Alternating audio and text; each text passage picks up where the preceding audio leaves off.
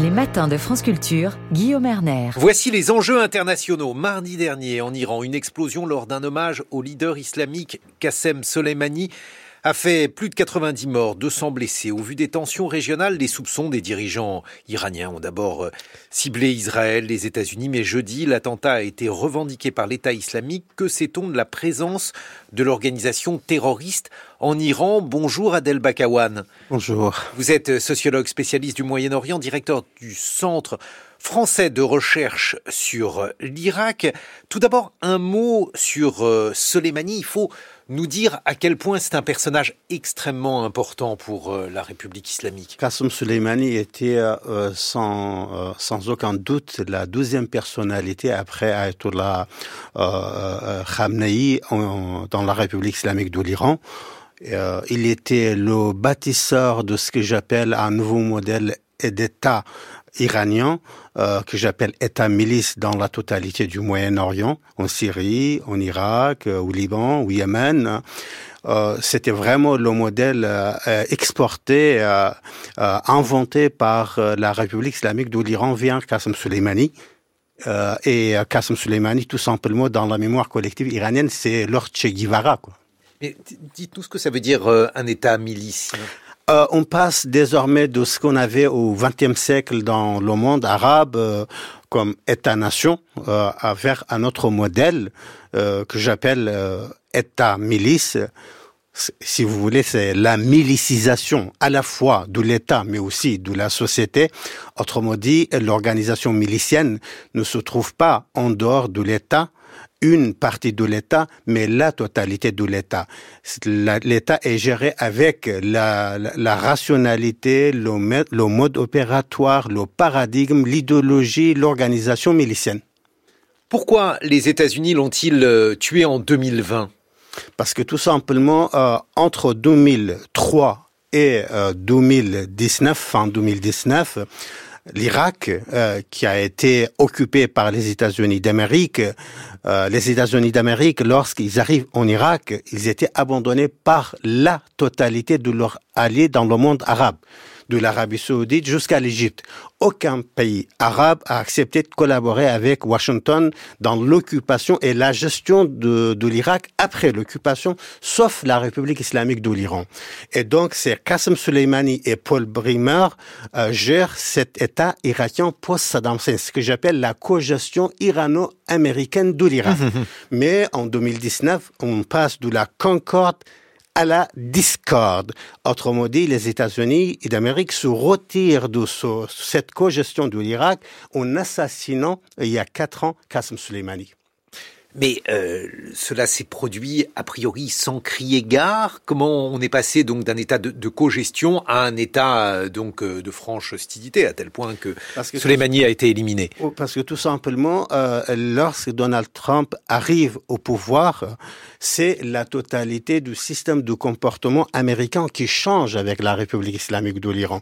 Tout d'abord, l'accord sur le nucléaire a été euh, abrogé, abandonné, n'est-ce pas? Ça, c'est la première étape. La deuxième étape, euh, on augmente le niveau de menace euh, contre la République islamique d'où l'Iran. Les sanctions sont imposées à l'Iran et donc l'Iran entre dans la confrontation non seulement sur le sol irakien, mais aussi au Liban, mais aussi en Syrie, mais aussi au Yémen contre les États-Unis d'Amérique. Et donc, eux, pour régler cette conflictualité, ils pensaient que le moment est venu pour assassiner Lord Che Guevara. Alors, justement, l'un des rôles de Soleimani a été crucial dans la lutte contre Daesh, ce qui explique l'hostilité donc de l'État islamique vis-à-vis de lui, Adel. Donc, ce qui est paradoxal, c'est que de 2014 à 2018, c'est Qasem Soleimani, l'Iranien, et Paul Bremer, l'Américain, qui conduisent tous les deux en Irak et en Syrie la guerre contre l'organisation d'État islamique.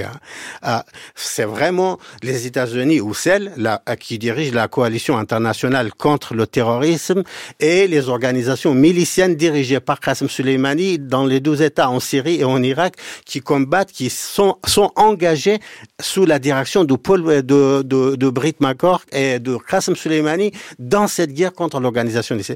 Une fois la guerre est achevée, hein, euh, euh, euh, les, les, les, Américains éliminent Qasem Soleimani et Qasem Soleimani devient à, à celui, pour l'organisation du Daesh, celui qui a participé fortement à la défaite de leur califat. Et donc, il y a une vengeance à prendre.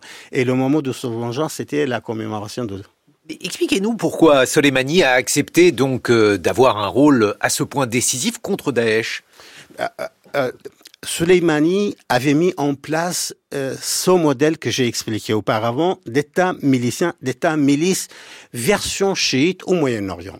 Donc, comme disait euh, euh, à plusieurs reprises euh, Qasem Soleimani, de 1979, la date de la fondation de la République islamique de l'Iran, jusqu'à aujourd'hui, c'est la première fois que la République islamique de l'Iran gère quatre capitales arabes quatre capitales arabes. Vous vous rendez compte C'est-à-dire Bagdad, Beyrouth, Damas et Sanaa. Oui. Alors, euh, pour Qasem Soleimani, euh, la menace euh, la plus dangereuse pour son modèle d'État n'était pas les États-Unis d'Amérique mais venait du monde sunnite. Et dans ce monde sunnite, cette menace n'était plus l'Arabie saoudite ou l'Égypte, mais l'organisation milicienne de Daesh. Bon, mais alors le fait qu'il y ait eu un, attentat, donc il y a quelques jours, lors donc de cet hommage rendu à Qassem Soleimani, montre qu'il y a une branche iranienne de Daesh. Qu'est-ce que ça signifie cette branche iranienne de Daesh? Parce que, eh, pardonnez euh, cette euh, notation sommaire, mais euh, donc on a l'impression que